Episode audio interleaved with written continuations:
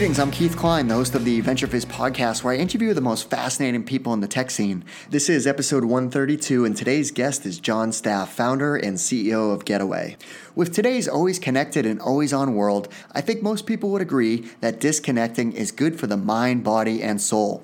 This is exactly the business that Jon has created an environment where you can disconnect in one of their tiny cabins that are situated in nature a couple of hours from a major city. The goal is to let you recharge and spend time on the things that matter, like ourselves and our relationships. Jon is a serial entrepreneur. We actually wrote a story about his prior company called Favecast on VentureFizz several years ago. Well, Getaway ended up being the right idea as the company recently announced a $22.5 million Series B round of funding and is scaling aggressively. In this episode of our podcast, we cover lots of great topics, like the interesting places Jon has lived, including the basement of a frozen yogurt shop, the details on his background, including where he got his work ethic from and the multiple companies he started, what led him down the path of founding Getaway and how the company got its start, his experience pitching Getaway on Shark Tank and the impact it had on the company's business, advice for building a great brand, the challenges of building a team in the very early days of a company, and so much more. Okay, quick side note. Did you know that every Monday morning we send out two weekly digest emails? There's one for New York City and one for Boston. It is your weekly email to stay connected to all the must know information from the local tech scene. It includes information on companies, jobs, events, deals, and more. Go to venturefizz.com backslash email and look for the weekly tech buzz to sign up. All right, without further ado, here's my interview with Jon. Jon, thanks so much for joining us. Thank you. I'm excited. Yeah, I'm excited because we we VentureFizz covered a story about a previous company that you ran that we'll probably talk about a little bit, but uh, we're here to talk about you know your background, Getaway, and all the great things you guys are up to. But before we get into that, um, you know, I, I noticed in my research before this podcast, you've lived in some pretty unique places throughout your life. That some of it was an inspiration behind your current company, Getaway. So, so where have you lived? Uh, you know, in these unique situations. Yeah, I've uh, I lived on a boat for a long time on Lake Superior. I lived in the basement of a frozen yogurt show, shop I opened during college. I lived nice. legally in the college library while my buddy and I renovated the frozen yogurt shop. And later, uh, when I was trying to figure out a company to start, I lived in an Airstream trailer for about five months, uh, traveling the West. So, in many ways, it is not a surprise that I started a company around tiny houses. Yeah, it's a perfect, perfect uh, foundation for like, okay, it makes sense why you did what you did. What was it like living in the Airstream trailer for five months? It was unbelievable. I mean, uh, the way it came about was I was essentially lying to people. I think there's a lesson in here. I don't know what it is, but I was just lying to people, not in a malicious way, but in a I wasn't doing anything about it way. Yeah. I said, go, what are you going to do next after, you know, I was in between things. I said, I'm going to go live in an Airstream. And I just said this to enough people that eventually one of them said, well, a friend of mine, I think she has an Airstream. Turned out this woman, Bianca, who I'd never met, had three Airstreams. And she said, as long as you have it back by Burning Man, uh, you can just take it. So I said, well, my bluff has been called. So I flew out to LA, picked this thing up, and uh, lived for about five months in it, traveling through the West, uh, uh about 8,000 miles. And uh, it was great. I, my strategy was I didn't really, I didn't want to stay in any RV parks, so I did that as little as possible. Uh, I had a place to live, so I didn't need an Airbnb, but I wrote to people on Airbnb that looked like they had a big yard or a big driveway that was near the town, because I kind of wanted to walk into town and get coffee or whatever. So I just wrote to all these people. I said, I don't want to rent your Airbnb, but can I park this thing in your yard? And um, many of them said no, but a few of them said yes. And uh, and it was great. I got to live like a local. I tried to stay for you know three three weeks at a time, four weeks at a time, in a bunch of places, and get the feel of the place, which was uh, a super cool opportunity. That's really cool. And so, did you get the Airstream back in time for Burning Man? I did. Yeah, I, me and Bianca are on good terms. I think. I love the uh, the yogurt shop uh, living in the, in the basement there. That's uh, scrappy entrepreneurial stuff. Filled with asbestos, filled with dust, a lot of other things besides uh, scrappy and entrepreneurial. asbestos, insects, other creatures. Um, so let's rewind the clock. So, so where where'd you grow up, and and what did your parents do for work? I grew up in uh, very northern Minnesota, about five hours north of Minneapolis uh, originally in this little town called Leonard, Minnesota, uh, of 54 people uh, when I was a kid, 29 people now, uh, sadly. Uh, and then later moved 50 miles down the road to the town of Bemidji, Minnesota, which is about 10,000. Um, although we lived 30 minutes outside of that town in a, a, little house my dad built. You know, my parents sawed the um, sawed the lumber from the land. My dad built this house on a little lake with four houses on the Mississippi River. So, in many ways, I like grew up, you know, in a getaway in a resort setting. Uh, you know, a small house, but you know, it was 100 steps to the lake. You could, you know, take off and, and go exploring and thinking about it. So that's where I grew up. Uh, dad, uh, mom and dad originally owned a bar in this tiny town, and uh, that that burned down when I was about three years old. Dad uh, then you know built built stuff and was a bartender. Mom uh, has worked in the factory, uh, wood products factory, making lumber, two by fours, two by sixes, OSB, oriented strand board. She's done that for about 25 years. so very much a you know kind of blue collar family, I guess, in, in a lot of ways. Yeah, but I, I, read a cool story that well, you nominated your mom for uh, so you were running something that you know nominate someone for a getaway house, and you nominated your mom because she went back to college and like completed her degree the same time you did, right? Yeah, I did nominate her. She didn't win. Uh, I guess I can get her a getaway somehow, some way, otherwise. But we rolled out this program uh, where you can nominate somebody for a getaway who won think about going to a getaway or who wouldn't be able to go to a getaway because part of what we believe is we want you know this is good it's good for everybody to disconnect it's good for everybody to have a little time and space just for yourself to collect your thoughts to be bored to be creative to have a deep conversation with your partner and and we you know we wish we could provide that to everybody and we want to at least provide it to a handful of people who wouldn't otherwise get to go so we did this program and and I, to kick it off, I nominated my mother because she's worked, you know, 12 hour, hour days, you know, for you know, she'll work nights and then she'll work days and then she works nights again. And she's been doing this for years, and she's been doing it, you know, in Minnesota winters, working outside in part at night. So uh, I have endless respect for her, and if I have any work ethic at all, it, it comes from from her. But yes, she, you know, worked in one of these factories through 2008. That factory shut down. She went back to school, um, in part uh, sponsored by government retraining programs. Uh, she ended up graduating the same year I did, uh, went to work in town at a bank and decided that, you know what, she liked the factory a lot better. So she ended up uh, back at the factory across, across the road from, from the place she previously worked. That's such a cool story. Um, such an inspiration. I love stories like that. Like my dad, uh, he he ran a, a, leather coat factory. So just that same thing, like the work ethic that I developed through him is just uh, like just has totally catapulted what I can achieve in, in a day. so yeah, we can't get her to retire. I mean, you know, this is a this is off off topic a little bit, but you know, work is is a lot of things, including a social outlet for a lot of us, and I think for her. Mm-hmm. Uh, so uh, she might be there. She'll she'll be there till the end of time if she has her way. Yeah. Well, so you decided to study government at Harvard. So what what were you thinking there? You were you thinking to get into politics or media, or like what, what were your intentions?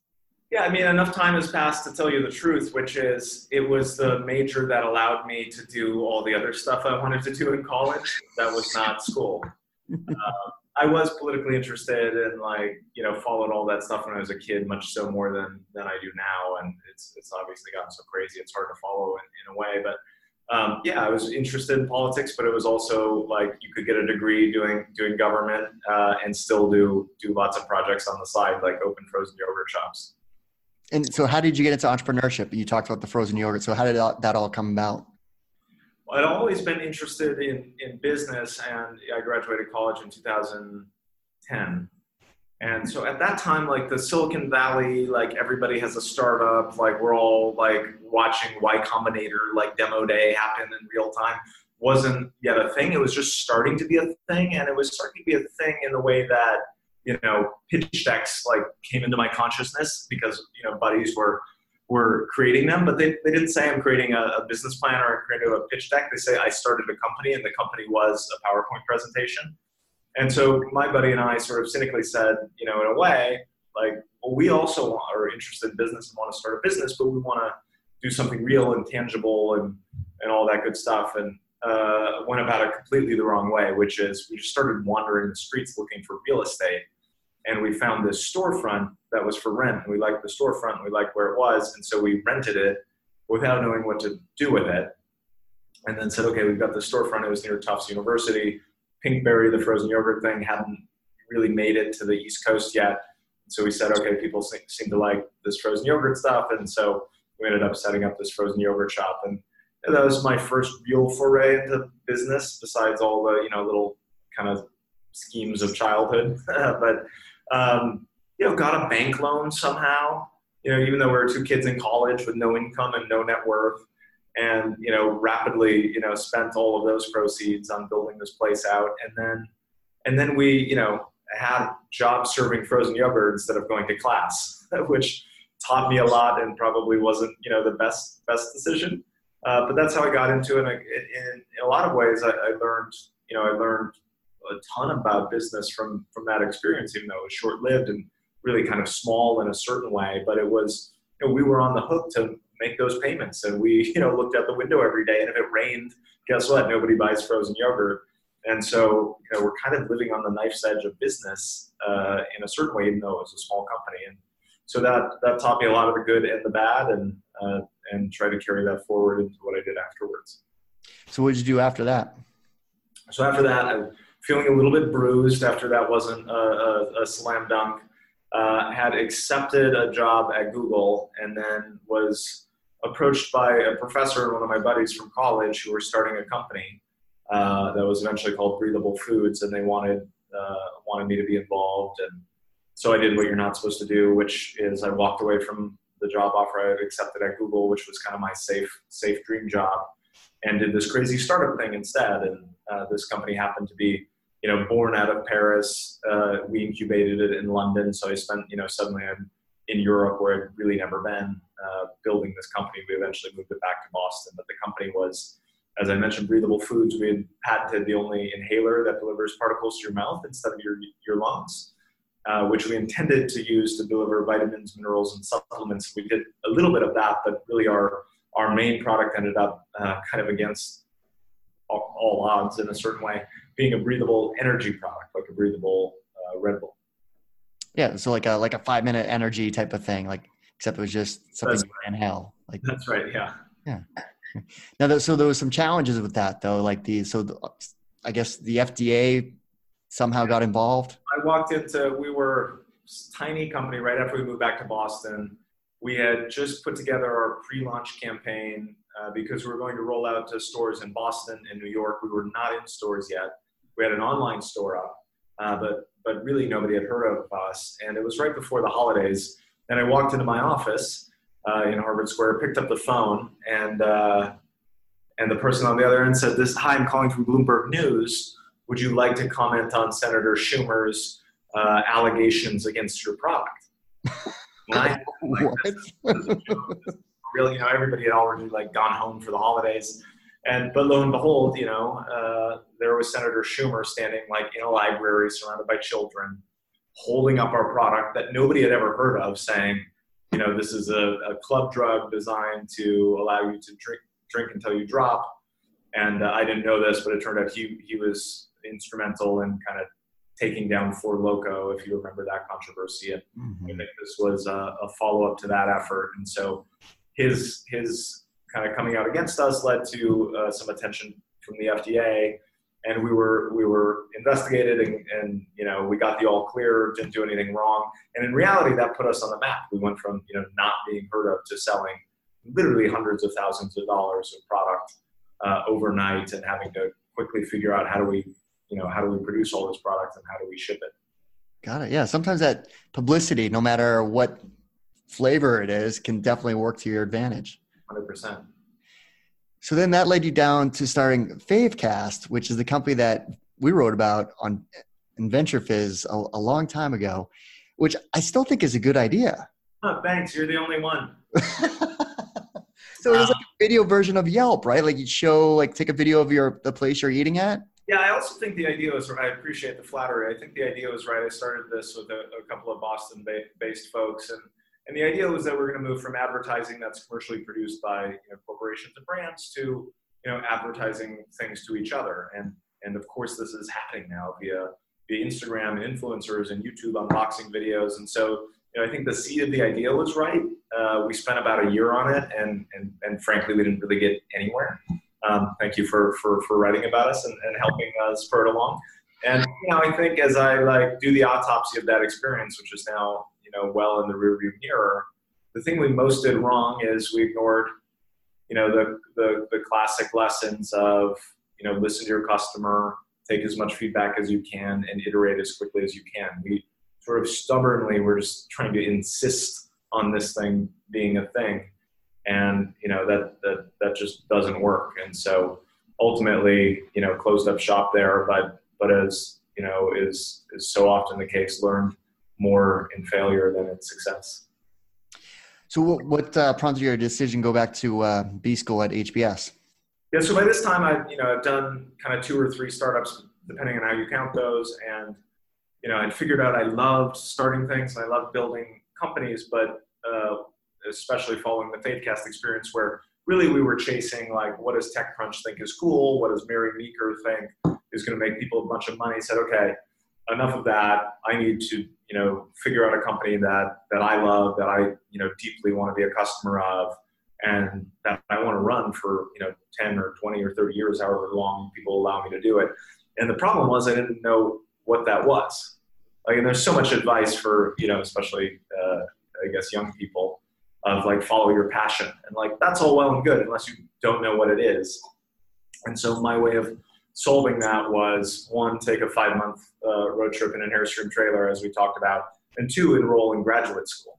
Uh, and I ended up going to HBS. And as an entrepreneur, I don't know if this has changed, but you know, at that time, it was surprising to me there was so much negative pressure from other entrepreneurs not to go to business school, and uh, you know, and and I kind of get it. Like, it, it's expensive, and it, you know, it's not for everybody. I, I totally agree with that, but it was odd to me. It's like, why are you so personally invested in how I spend my, my time and money? But the reason I did it was explicitly to buy myself two years to think and tinker and pilot, you know, where I was fairly confident I could come up with another company to start and just kind of get going with, but I wanted to take enough time to figure out the right company to start. And, you know, I get that, you know, braver people or people with different circumstances you know may have just taken that time in another way. But for me, grad school was a way to buy myself that time to be really thoughtful about the next thing to take on and to be able to incubate it. Like Getaway is a, a weird company still. Uh, when I started it, it was especially a weird company.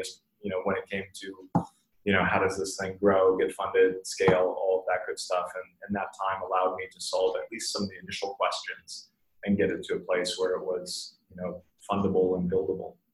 Yeah, I mean that's a uh, a very common theme for a lot of the people I've had on the podcast of you know going to B school for that purpose, knowing you are going to start a company, just you know taking that time, and of course you're building an, an amazing network at HBS, so it's uh, obviously time well spent.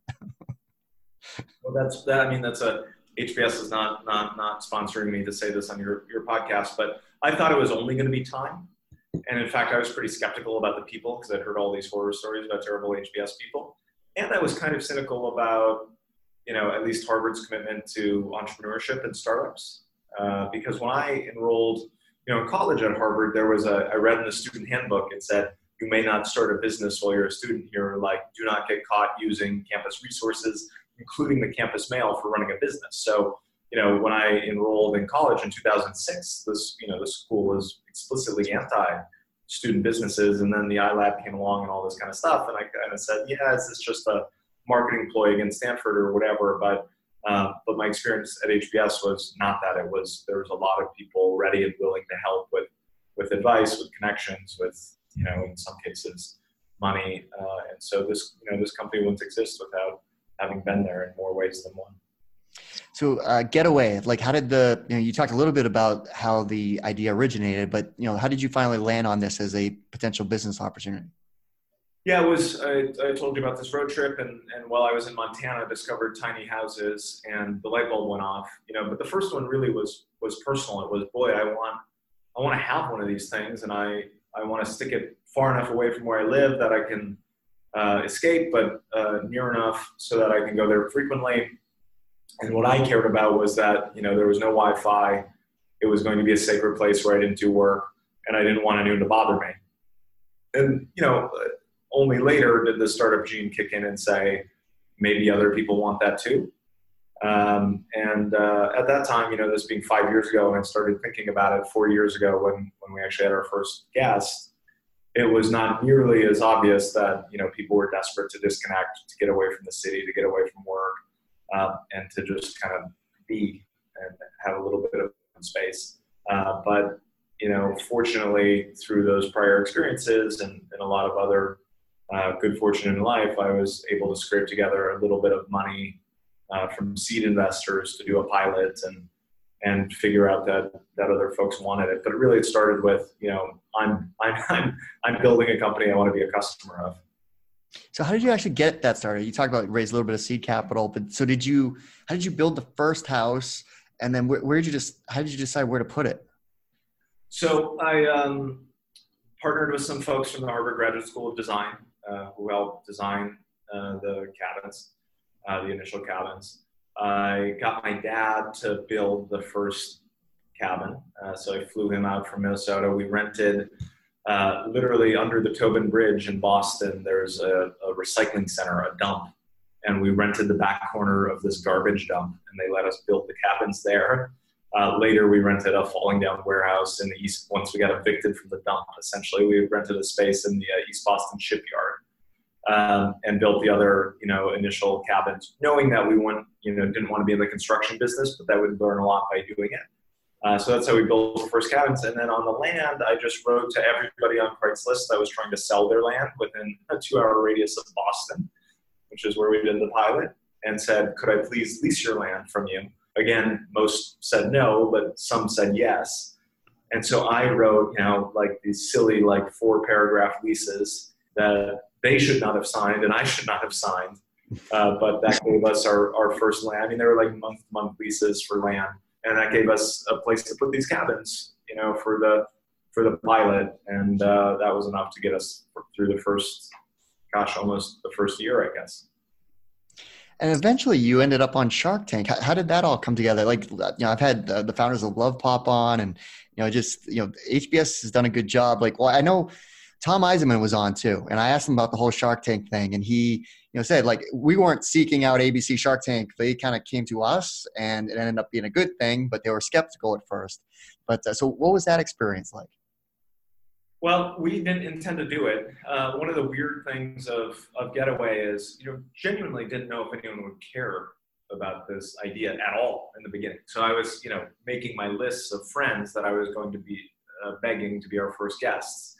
And then the magic thing happened of, you know, announced this and, and immediately got a lot of press and, and fortunately and more importantly got customers and better than that. They had good experiences by and large. But one of the weird things that happened during that initial like craziness of press was we got all these inbound inquiries for reality television. I think we had like a dozen of them eventually. And you know it was everything from you know do you want to do a reality thing where people go to cabins in the woods and try to disconnect? To which we're like maybe to like do you want to you know to weird stuff like do you want to like do a thing on Animal Planet where we send pets to little cabins and all everything in between. But one of them, one of the inbound inquiries was from from Shark Tank, which you know we were disinclined to do for you know for maybe the same reasons that Tom mentioned of you know being uh, I guess it's a lot of it's a lot of risk um, and maybe some reward.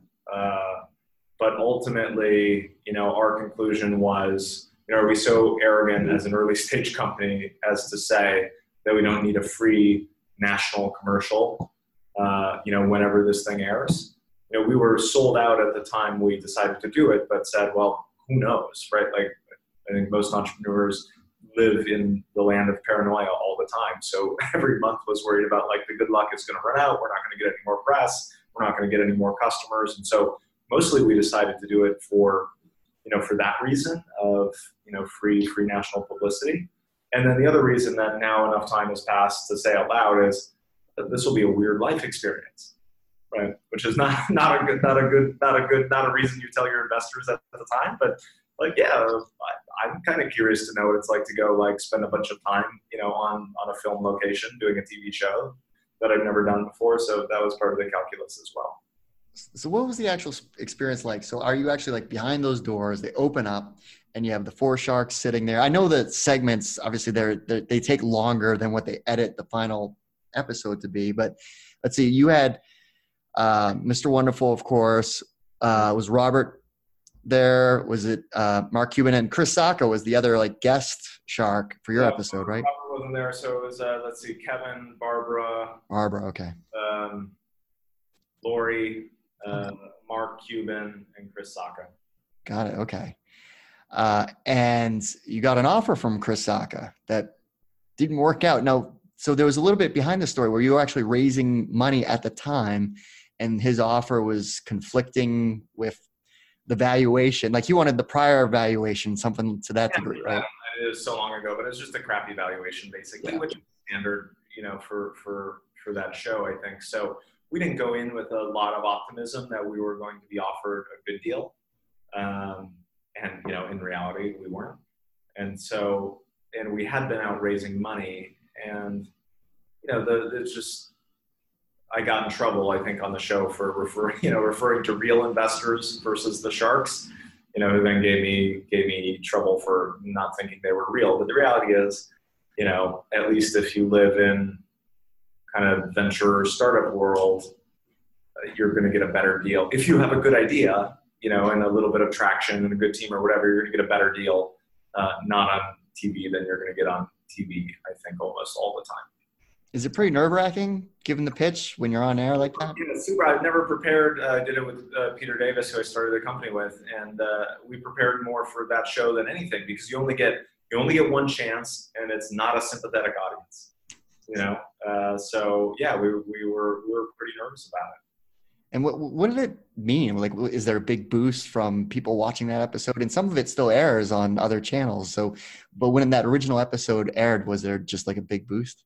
Huge, yeah. We went from you know at that time, I think concurrent, not not daily traffic, but concurrent visitors on our site. We had a few at a time. To we had hundred thousand concurrent visitors on our site, which is nuts. And you know we had tried to do everything. We were on WordPress at the time you know which we are no longer but tried to scale everything up as much as we could and, and it was just fruitless.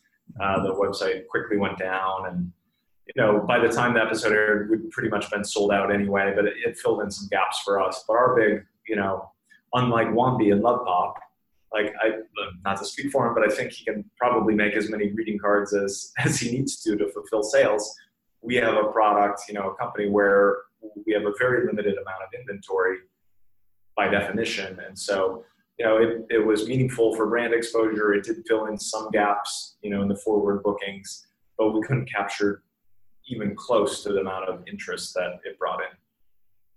So, so let's talk about the current state of your business now. Like, so what's like, like how many cabins do you have? Uh, you've raised more capital. So what's your, you know, current situation as it relates to the employees? Just bring us up to speed on the business as a whole.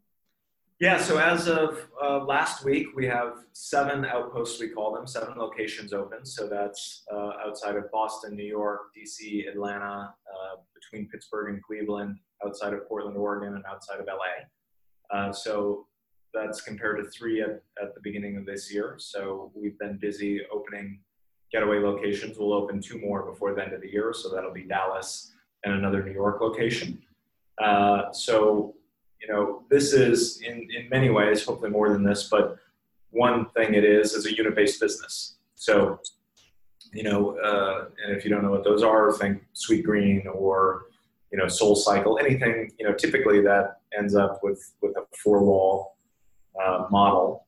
Uh, we don't have four walls, but we have a business that's geographically located um, that we have to you know, staff up, operate. We have real people come to a real place. There's magic that happens in real places, and there's also all the complexity and risks of real people coming to real places as opposed to, you know, for example, building an app like I did in, in my past. So we've just been building the machine to deploy those units as, as quickly as we can without killing the magic of it. Uh, because at the end of the day, this you know, there is a simpler version of this business that, that we don't care to build, which is a hotel in the woods business, uh, where, you know, we would sort of build these units, put them on properties, and then you know, list them on Expedia or wherever and call it a day.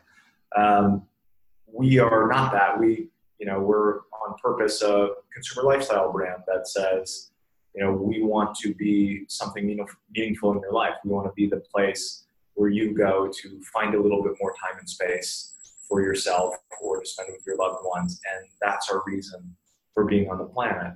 And you know, that requires us to know what we're not as well as what we are. We're not a good place to go have a reunion of your whole fraternity.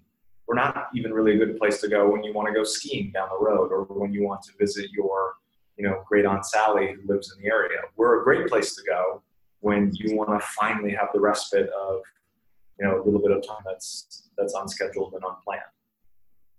And like, how have you gone about building your audience? The you know customer acquisition side is it like a, a lot of word of mouth? Uh, is it you know being you know advertising in those right lifestyle type of you know brand you know magazines or online? Yeah, it's been a ton of word of mouth. We we're super lucky and grateful to have wonderful guests who, you know, uh, fortunately have good experiences. It seems most of the time, and who come back and who tell their friends. So that's huge. Uh, we've also had very good luck with, with press or earned media uh, who have written a lot about the company over the years. So those have been two big drivers. And now we've supplemented that with you know some email marketing and some paid paid digital marketing in addition to a few smaller channels. Social has also been big, of course. Sure. Yeah, I mean, obviously, it's uh, you know, it's a very Instagram worthy type of uh, opportunity for people to yeah. share. And what what about um, looking back, right? So um, you know you're building up a business that does have that physical product and experience. Um, what was what are some of the like the biggest challenge that that you've had to overcome? Is it like building the cabins, or you know making that each visit you know just an amazing you know part of that person's journey? Yeah, it's a complicated business, no doubt. Like uh, you know, on the face of it, and I hope this comes across to our to our, our customers and potential customers it's very simple. It's just a cabin in the woods. Like we're not disrupting anything. We're not like this is not computer vision AI like cabins in the woods. It's just a cabin and it's in the woods. And you know, we hope we're delivering it in a nice way that makes it easy and meaningful for you to experience it. That said, compared to most startup businesses, it has a lot of unique complications. Again, it's you know physical locations, real people, real places going there. It is you know, asset light for a real estate company by far, but asset heavy for a startup company. And so we've had to think hard about, you know, how to finance things. You know, when I started the company, I wasn't in real estate, I wasn't in hospitality, uh, and I didn't know what a financing structure was. And now, like, I, my joke is I spent college and grad school trying to avoid being a banker, and a lot of days it feels like I'm a banker. It's like, well, you know, what kind of like deal terms do we want to get for like this location here or whatever? Um, and so that's taken taken some effort. And then you know what what you said is is spot on, which is you know we've got to get it right for every guest every time. And so I talked to the team about like when we open you know cabin number 1000 outside of Coeur d'Alene, Idaho, or wherever it is. The person who checks into that cabin doesn't care that we're on Shark Tank, doesn't care like that we have a you know uh, we're in Brooklyn doesn't care that we raised a bunch of money from this person or that person. They care that their cabin is clean and that there are matches so they can start their campfire and have their s'mores. You know, and anybody I think in hospitality will will tell you how hard it is to get you know every all of those details right for every guest every time. And so, you know, fortunately we had good advisors and mentors early on who kind of raised our awareness as to the difficulty of that and and and therefore you know encouraged us to tackle it head on, which we've done done from the beginning. What advice would you give to other entrepreneurs? Um, you've done a great job. You know, I think the name of your company is great. I'd be interested in how you came up with it. Uh, and then you, you know, the logo is uh, well done. And you've just built a, a, great brand, and that has trickled into getting great press and awareness. So, what what advice would you give to other founders around, you know, trying to follow similar success. Well, thank, thank, thank you for saying that. Uh, there's a, a, few practical tips, and then I'll zoom out. The practical tips are, you know, I, you know, brand is about consistency, and brand is a lot more than logos and colors. Like I hate the word brand because I think that's what people think it is a lot of the time. Um, but really, brand is about, you know, what do you believe? You know, like your mission statement and your brand statement I think should be the same thing. Your vision and your brand statement should be very closely related. And so, you know, when we think about brand, it's like, what do we think is true? What is the world we want to live in? What is the world we want to create for the people that uh, are, are, you know, our followers and our guests and our fans? And that's what brand means to us. And then, you know, we put some pillars together and say, okay, you know, the core tenets of, of that brand are, you know, we have a dear friend service mentality, which means we want to interact with our guests as if, you know, they're our friend borrowing our house in the woods sort of thing. We have one called uh, Everything You Need and Nothing You Don't. So, you know, and that's really clarifying when, you know, people in the organization are trying to think about, do I do this or do I do that? You can return to those, those pillars and there are others that should clarify what decision you should make on decisions large and small. So there are these tactical things around you know putting together a brand architecture with brand pillars and, and, and of course yes picking a good name and logos and colors but really it's about what do you believe? And and that's my kind of zoom out answer to your question which is i didn't know much about this or how to do it before i started it uh, but try to start from a place of truth uh, to say something that's perhaps you know one notch too grand but but this was, you know, this does come from my heart and, and Pete's heart, who I started it with. Uh, you know, the way we came up with the, name was we said we wish we had a cabin where we could get away, and we said that's a pretty good name. Um, and that is especially in the early days when you don't have much in the way of team, you don't have much in the way of money, and you don't have much in the way, you know, of this formal stuff I'm talking about about brand architecture and pillars and all that you know, it's very helpful to be able to go back to your own heart or your own head and say, I think it should be this. Um, and this is where, you know, there's different schools of thought on should you build, you know, a company that you want to be a customer of, uh, or you, you know, should you do a lot of market research and build a company that best responds to market demands? And I'm sure the truth is a little bit on both sides. But for me, you know, I don't think I could have done this in the way that we did it if it wasn't self-informed, for lack of a better word. What about the, the, the fundraising side of things? Um, you know, because you are building a business that is maybe contrarian to you know, like you said, AI and all these buzzwords of VCs, and it's a physical asset that is constrained by locations and unit based, right? So, like, how did how, how was the fundraising process? Um, you know, because you you closed another round recently. Uh, and you know, how did you avoid that? You know, Series A, Series B funding gaps that you hear about. Yeah, good question. It's um, one of the frustrating things to hear as, a, as an entrepreneur who has not yet raised your money or your round is there's a lot of money out there. Like there's a lot of people that say, oh, there's there's money everywhere. Capital is a commodity. You go like, ah, if it's such a commodity, like where is it? Where is it? Back the truck up. Um, and so now I say that so I can say there's a lot of money out there and um, and it's a matter of matching your project, your ambitions, what you want to do with the right capital. Now that doesn't mean don't listen and don't be flexible if if everybody's telling you no. I've had some meetings where you know I walked in and I said everybody's telling me no, and could you please help me figure out how to solve that? Um, but for this business in particular, there's a lot of people that won't fund it, and that doesn't mean they're wrong. Uh, it doesn't mean that they don't get it and it took me a while to learn this lesson. Oftentimes, what it means is they have a fund that has a thesis and a mandate, and even if they want to put money into it, they're not allowed to, or it would be professionally irresponsible for them to. So, you know, is a blockchain fund ever going to fund Getaway? No. Um, is a real estate hospitality fund or family office or investor going to fund it? Sure, uh, and some have you know, angels, you know, all meld together. And this is where it gets hard because in, you know, some of the, angel, the angels and the seed funds, even some of the VC funds, they all run together.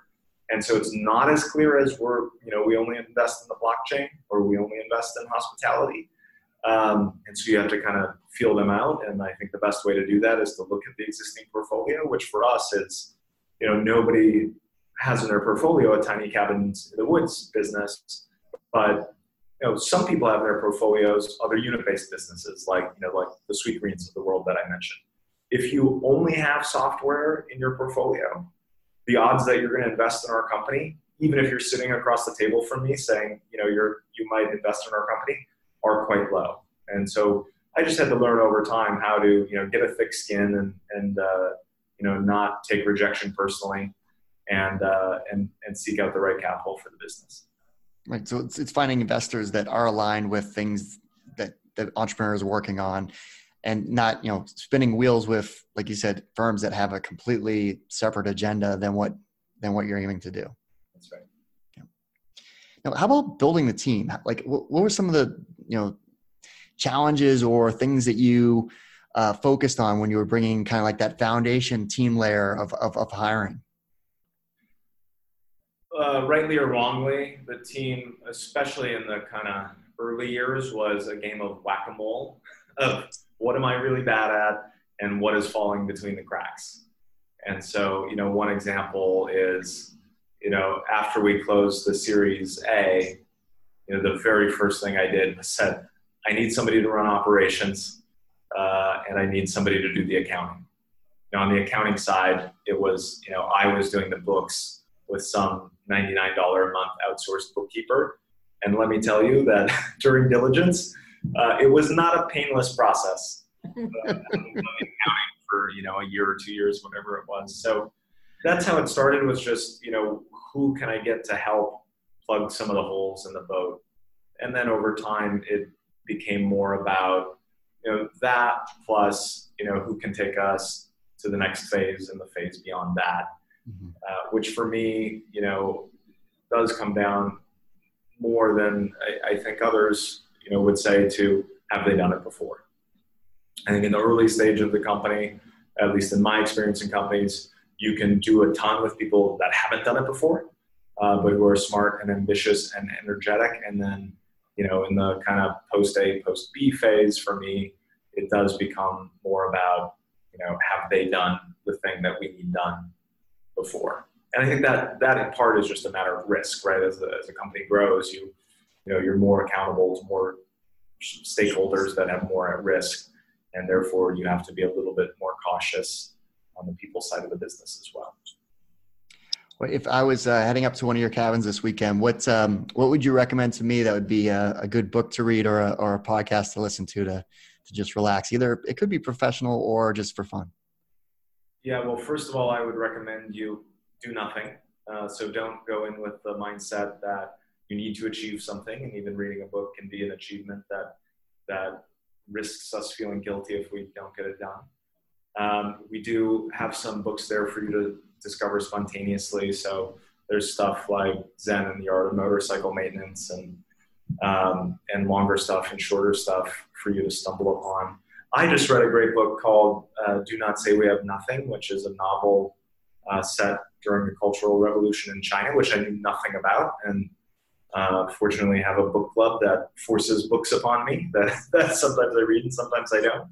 Um, so that was a great one. I also read on the more businessy but less like you know, self-help businessy side, I read uh, the Theranos book, Bad Blood, uh, which I couldn't put down. I love that.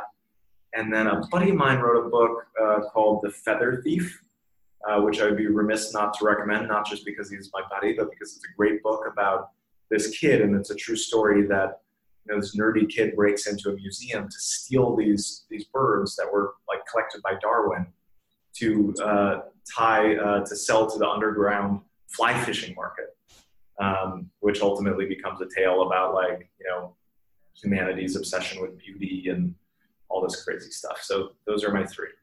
All right, well, those are great book suggestions. Uh, you know, two of which I haven't heard of, so I need to check those out. And then I, the Bad Blood one, like, is it? So I, I've listened to you know the ABC podcast, which was amazing, and it was based on that book. So should I still read the book based on? No, I haven't listened to the podcast. I looked at, I watched the documentary, and of course, thought the book was better. Okay. The book reads like a long, you know, he's a Wall Street Journal reporter, and it reads like a very long newspaper article in the best sort of way. But the characters in that story are are so nuts, and you know, if you spend any time around startup companies, it was funny. All my non-startup friends were like, "Oh, can you believe? Can you believe all this?" And then me and my startup friends are going like, yeah, that's not not us. We promise, but like I can see how I can see how that happens. Uh, so found it to be a cautionary tale in that sort of way. Yeah, that was a fascinating, fascinating story. Um, well, Jon, thanks so much for taking the time to walk us through all the details of your background, your entrepreneurial journey, and of course the great things you're up to at Getaway. And if someone is interested in booking one of your cabins, what do they need to do? Uh, the website is getaway.house, and we're on Instagram at Getaway House. Perfect. Well, Jon, thanks again for your time. Thank you. This was great. Well, that's our show. I hope you found it useful and entertaining. If you did, please make sure you subscribe so you'll get future episodes. Also, please consider leaving us a five star review and share this podcast with all of your friends and colleagues in the industry. It all really helps us out. Last but not least, don't forget to visit VentureFizz.com, the most trusted source for tech and startup jobs, news, and insights. Thanks for listening, and I'll see you next time.